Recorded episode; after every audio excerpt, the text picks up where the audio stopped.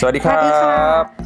สวัสดีค่ะ มาพบกับ Easy Dog Family Talk นะคะ วันนี้ก็เป็น EP 5 ค่ะห้าแล้วครับ5แล้วค่ะ วันนี้นะคะก็จะมาถามหมอโจ้นะคะ เกี่ยวกับเรื่องการกินแคลเซียม ว่าการกินแคลเซียมเนี่ยช่วยในเรื่องของโรคกระดูกเสื่อมได้จริงหรือเปล่า อืมครับอ่าวันนี้ถามหมอโจ้ดีกว่า ก็เป็นคำถามที่เจอบ่อยบ่มาอกยเลยๆนะนะครับคะนะครับค่ะโดยเฉพาะคุณลุงคุณป้าที่เอ่อเริ่มเริ่มสูงอายุแล้วนะครับ ก็ค่ะ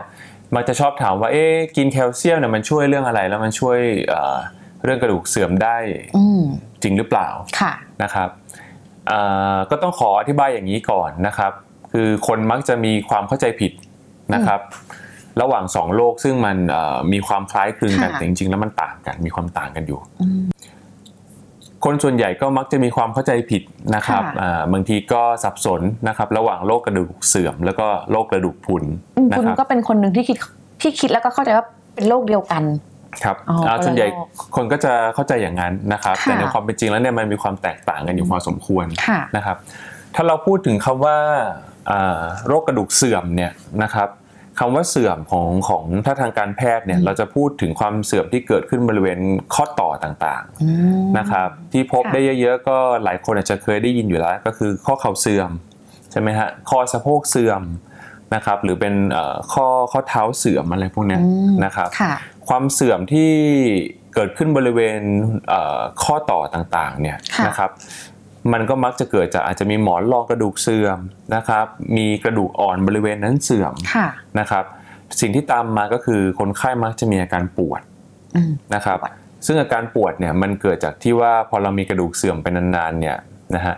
เอ่อตัวผิวกระดูกเนี่ยมันอาจจะเริ่มมีการกระทบหรือว่ามีการสีกันอืมนะครับค่ะมันก็มีการอักเสบเกิดขึ้นบริเวณข้อต่อต่างค่ะๆนะครับ แล้วก็อาการที่ตามมาของอาการอักเสบก็คืออาการปวดอืมนะครับอืม ซึ่งอ่าอันนี้เราเราเราเห็นภาพแล้วว่าอ่าโรคกระดูกเสื่อมเนี่ยมันมักจะทำให้เกิดอาการปวดค่ะนะครับ แต่ว่าโรคกระดูกพรุนนะครับ หรือว่าโรคกระดูกบางเนี่ยนะครับ จริงๆแล้วเนี่ยมันไม่ได้พูดถึงการปวดหรือว่าการอักเสบบริเวณคออ๋อเหรอนะครับ จริงๆแล้วมันคือการที่กระดูกมันบาง หรือว่ามันขาดความแข็งแรงค่ะนะครับ พูดง่าย ๆ ก็คือว่ากระดูกมันเปราะปลอก เปราะนะครับเพราะว่าเปราะก็คือมันอ่าหักง่าย แตกหักง่ายค่ะนะครับซึ่งสองโรคเนี้จะเห็นว่าจริงๆแล้วเนี่ยความหมายมันต่างกัน กระดูกเสื่อมนะครับหมายถึงการเอ่อที่เรามีปวดตามข้อต่อต่างอ๋อค่ะๆนะครับกระดูกพรุนนะครับหรือว่ากระดูกบางหมายถึงว่าการที่เรามีโอกาสที่จะมีกระดูกหักง่ายอ๋อนะครับ ซึ่งโรคเอ่อกระดูกบางหรือกระดูกพรุนเนี่ยจริง ๆ แล้วคือมันไม่มีอาการอะไรหรอก นะครับไม่ได้มีอาการอะไรไม่เจ็บไม่ปวดไม่อะไรค่ะทั้งสิ้นนะครับมันจะมีอาการก็ต่อเมื่อไปล้มล้มหรือมีอุบัติเหตุแรงค่ะๆมันก็อาจจะทำให้เกิดอาการกระดูกหักง่ายตามมาค่ะเสร็จแล้วคราวนี้เมื่อเราเข้าใจคำสองคำนี้แล้วเนี่ยมันก็จะมาตอบคำถามของคุณคุณได้ค่ะนะครับว่าการกินแคลเซียมเนี่ยมันช่วยอะไรอืมค่ะนะฮะการกินแคลเซียมเนี่ยจริงๆโดยโดยความคาดหวังเนี่ยก็คือเรากินเข้าไปเพื่อที่จะทำให้ตัวอ่ามวลกระดูกมันเพิ่มขึ้น นะครับอืมทำให้กระดูกเนี่ยมีความแข็งแรงค่ะนะครับทำให้กระดูกไม่แตกไม่ค่ะหักง่ายค่ะนะครับเพราะฉะนั้นแล้วเนี่ยการกินแคลเซียมเนี่ยความมุ่งหวังจริง ๆ แล้วเนี่ยคือเราจะไปช่วยเรื่องของอาการรักษาโรคกระดูกพรุนอ๋อถูกไหมครับอ่าเป็นการรักษาโรคกระดูกพรุนไม่ให้ค่ะกระดูกแตกหักง่ายอืมนะครับ อาจจะมีผลบ้างทำให้กระดูกแข็งแรงแล้วเนี่ยก็อาจจะทำให้อ่าโรค กระดูกเสื่อมเกิดได้ยากขึ้น โอเค อาจจะเป็นไปได้แต่ว่าไม่ใช่หลักใหญ่ใจความอืไม่ใช่ประเด็นสำคัญไม่ได้โดยตรงใช่ครับค่ะเพราะว่าโรคกระดูกเอ่อเสื่อมเนี่ยถ้าจะรักษาหรือจะป้องกันมันก็ต้องไปในแนวทางนั้นค่ะนะครับแต่ว่าโรคกระดูกบางกระดูกพรุนเนี่ยก็คือเน้นกินแคลเซียมกินอะไรอย่างนี้อืมนะครับ อันเนี้ยคือค่ะจะเป็นคำถามที่มักจะมีคนถามโดยที่เอ่ออาจจะมีค่ะความเข้าใจผิดได้ง่ายค่ะนะครับเพราะฉะนั้นคำตอบของผมก็คือ การกินแคลเซียม มีส่วนป้องกันโรคกระดูกเสื่อมได้น้อยอืมนะครับ ความตั้งใจในการกินแคลเซียมจริงคือกินไว้เพื่อป้องกันโรคกระดูกพรุนค่ะนะครับ นอกจากนี้เนี่ยถ้าสมมุติเราจะต้องการป้องกันโรคกระดูกพรุนนะครับหรือค่ะโรคกระดูกบางแตกหักง่ายเนี่ยการกินแคลเซียมจริง ๆ บางทีก็อาจจะยังไม่พออ๋อต้องทานอะไรเพิ่มอ่าคะนะครับ ส่วนใหญ่แล้วเนี่ยเราจะแนะนำว่าอาจจะต้องมีการทานวิตามินดีค่ะ นะครับดีด็อกนะครับอ่าวิตามินดีเสริมเข้าไปอีกค่ะนะฮะเพราะว่าคนไข้จำนวนหนึ่งอาจจะจำนวนมากซะด้วยซ้ำที่เอ่อขาดทั้งวิตามินดี แล้วก็แคลเซียมในเวลาเดียวกันอ๋อนะครับโดยเฉพาะคนไทยเนี่ยใครจะไปรู้นะฮะเอ่อคนไทยเนี่ยมีมีสถิติการขาดวิตามินดีค่ะเนี่ยจริงๆค่อนข้างเยอะนะครับค่อนข้างสูงค่ะนะครับ เอ่อหลายๆคนอาจจะเอ๊ะทำไมเราถึงขาดวิตามินดีอืมนะครับอืมเพราะว่าจริงๆ วิตามินดีมันเป็นวิตามินที่ร่างกายเราสังเคราะห์ได้เองสร้างได้เองค่ะนะครับโดยการที่เราได้รับแสงแดดอืมชิดดักแดนอ่าใช่นะครับค่ะแต่ปรากฏว่าคนไทยเนี่ยเป็นกลุ่มคนกลุ่มหนึ่งเลยที่ขาดวิตามินดีเยอะอยู่เหมือนกัน แปลกเนอะใช่ครับ ก็อาจจะเป็นส่วนหนึ่งอาจจะเป็นเพราะว่ากิจวัตรประจำวันของเราในในทุกวันเนี้ยเราพยายาม หลบแดดหลบแดดถูกต้องนะฮะเราพยายามค่ะหลบแดด เราพยายามอยู่ในห้อง เราไม่ได้ไปโดนแดดอ่ายามเช้าไม่ได้ไปโดนแดดอ่อนๆ ตอนเย็นอืมอืมนะครับพวกนี้เนี่ยไม่ได้ค่ะอ่าใช่มันในระยะยาวแล้วเนี่ยมันจะทำให้ร่างกายเราเนี่ยมีการผลิตวิตามินดี ในปริมาณที่ลดลดลงค่ะนะครับแล้วก็ทำให้เราเป็นโรคขาดวิตามินดีอืมนะควรฮะจะทานเพิ่มถูกไหมคะคุณจะทานเพิ่มถูกต้อง อันนี้หมายถึงว่าในคนปกติทั่วไปค่ะนะครับ แต่ถ้า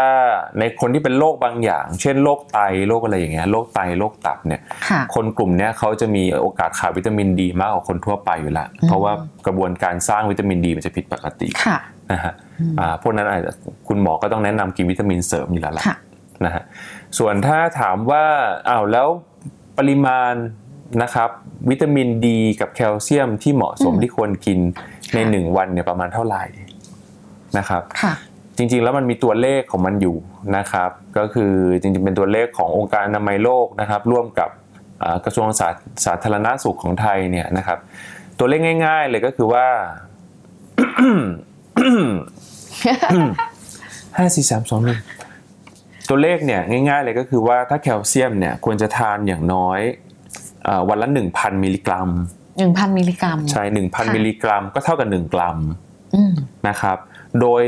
จะได้รับมาจากสารอาหารที่เรากินนะครับในมื้ออาหารก็ได้ค่ะนะครับหรือจะได้รับควบคู่ไปกับการทานเอ่อแคลเซียมเสริมเป็นเม็ดๆเข้าไปอย่างนี้ก็ได้ค่ะนะครับแต่วันหนึ่งเนี่ยพยายามอ่าโดยภาพรวมให้มากกว่า 1,000 มิลลิกรัมค่ะนะครับส่วนวิตามินดีเนี่ยนะครับตามที่เอ่อแนะนำก็คืออย่างน้อยๆ วันละ 400 unit โอ้โอสี่ร้อย unit ใช่ คือ ซึ่งเอ่อวิตามินดีเนี่ยหน่วยของเขาเนี่ยก็จะเป็น IU ก็คือ unit ค่ะนะครับแนะนำเนี่ยก็คือในคนทั่วๆไปถ้าจะกินเสริมเนี่ยก็กินอย่างน้อย 400 unit ต่อวันค่ะนะครับแต่ถ้าในคนที่เอ่อ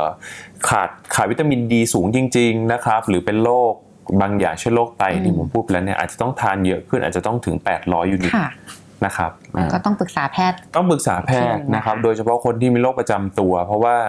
การทานวิตามินดีมากเกินไป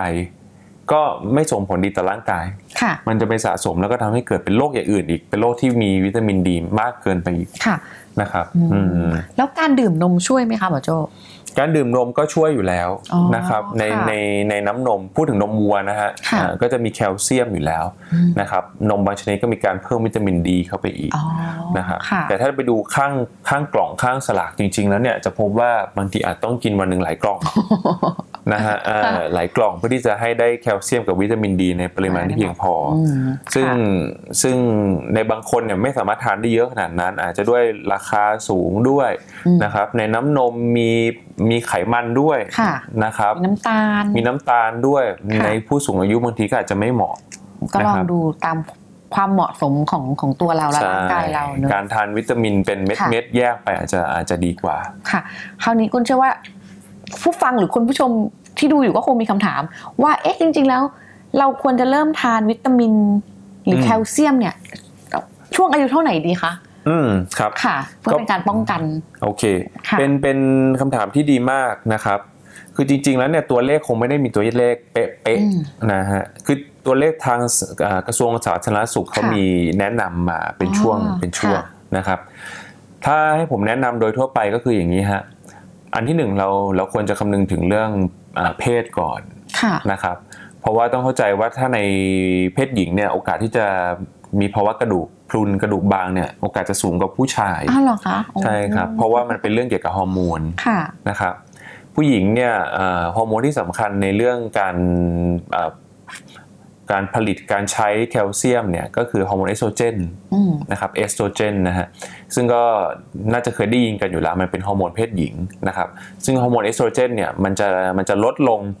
นะครับอย่างมากภายหลังจากที่หมดประจำเดือนไปแล้วอืม ถูกไหมครับเอ่อหมดประจำเดือนไปแล้วเข้าสู่ค่ะวัยทองแล้วอะไรอย่างเงี้ยฮอร์โมนตัวนี้มันลดลงมันจะทำให้การดูดซึมค่ะเอ่อแคลเซียม แล้วก็การเอ่อที่ร่างกายนำแคลเซียมมาสร้างในกระดูกเนี่ยมันมันแย่ลงอืมนะครับเพราะฉะนั้นแล้วเนี่ยโดยปกติถ้าถ้าผมแนะนำก็คือว่า ถ้าหมดประจำเดือนค่ะไปเมื่อไหร่ เอาง่าย ๆ ก็คือนับไปประมาณ 5 ปีอืมแล้วก็ให้เริ่มทานแคลเซียมเสริมค่ะนะครับอย่างเช่นหมดประจำเดือนตอนอายุ 45ค่ะนะครับ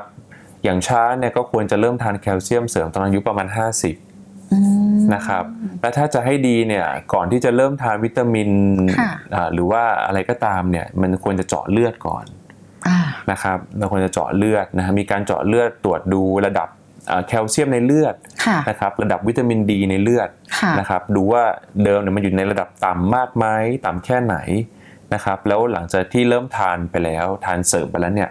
ก็อาจจะมีการเจาะซ้ำเป็นระยะระยะค่ะเพื่อที่จะดูว่าไอ้ที่ทานเข้าไปเนี่ยมันมันเพียงพอไหมอืมนะครับเพราะว่าอันนี้มันสำคัญในคนไข้ที่เป็นโรคเอ่อบางอย่างค่ะนะครับเช่นเนี่ยโรคไทรอยด์โรคไตโรคอะไรอย่างเงี้ยต้องมีการเจาะเลือดตรวจดูระดับค่ะเอ่อพวกนี้สม่ำเสมออืมนะครับอันนี้พูดถึงในผู้หญิงค่ะนะฮะส่วนในผู้ชายเนี่ยคือผู้ชายเนี่ย โดยหลักการและกระดูกก็จะค่อนข้างแข็งแรงกว่าผู้หญิงอยู่แล้ว แล้วก็อ่าอาจจะไม่ได้มีปัญหาเรื่องวัยทองหรือการหมดประจำเดือนอืมซะทีเดียวนะครับส่วนแต่ว่าผู้ชายเนี่ยเราก็พบว่าไอ้ช่วงอายุที่แนะนำกันละกันนะครับ ถ้าเป็นส่วนตัวผมเนี่ยก็จะแนะนำ60ถึง65 ปีอ๋อหกสิบค่อยเริ่มทาน60ถึง65ปีช่วงนั้นเนี่ยเอ่ออาจจะเริ่มทานละค่ะนะครับให้ทานแคลเซียมเสริมให้เริ่มทานวิตามินดีเสริม ถ้าเกิดว่ามีความเสี่ยงในการขาดวิตามินดี หรือเจาะเลือดแล้วขาดวิตามินดีอืมนะครับค่ะอ่าอันเนี้ยเอ่อที่อธิบายไปเนี่ยจะเห็นว่าเราพูดถึงแค่ 2 อย่างคือแคลเซียมกับวิตามินดีค่ะซึ่งมันเป็น มันเป็นเบสิกหรือมันเป็นพื้นฐาน มันเป็นวิตามินพื้นฐานในค่ะการเสริมสร้างความแข็งแรงของกระดูกอืมนะครับ แต่จริงๆแล้วเนี่ยถ้าเกิดว่าอ่าพูดไปในเชิงลึกเนี่ยนะครับมีรายละเอียดเยอะกว่านั้นนะครับ เช่นการตรวจมวลกระดูก หรือว่าค่ะการที่ต้องให้ยาเพิ่มเติมเข้าไปในกรณีที่คนไข้กระดูกอ่าพรุนหรือว่ากระดูกมันเปราะมีโอกาสหักง่าย ค่ะสำหรับวันนี้นะคะเราก็ได้รู้ความแตกต่างระหว่างโรคกระดูกเสื่อม แล้วก็กระดูกพรุนกันแล้วนะคะ ว่าแตกต่างกันยังไง ก็ถ้าใครมีคำถามอะไรนะคะ ก็คอมเมนต์ไว้ใต้คลิปนี้ได้เลยนะคะ ยังไงก็ฝากกดไลค์กดแชร์แล้วก็ subscribe Easy Doc นะคะ ขึ้นตรงนี้ให้หน่อย แล้วก็ถ้ามีอยากจะรู้ข้อมูลเพิ่มเติมอะไรเกี่ยวกับโรคกระดูกนะคะ ก็สามารถเข้าไปที่เว็บไซต์ได้นะคะ ที่ www.easydoc.in.th นะคะงั้นก็คราวหน้าเรามาเจอกันใหม่นะคะ แล้วเรามาดูกันว่าครั้งหน้าเราจะมี คำถามหรือว่ามีเรื่องราวเกี่ยวกับโรคกระดูกอะไรบ้างนะคะสำหรับวันนี้ก็ขอบคุณมากเลยนะคะ สวัสดีครับ สวัสดีค่ะ สวัสดีครับบาย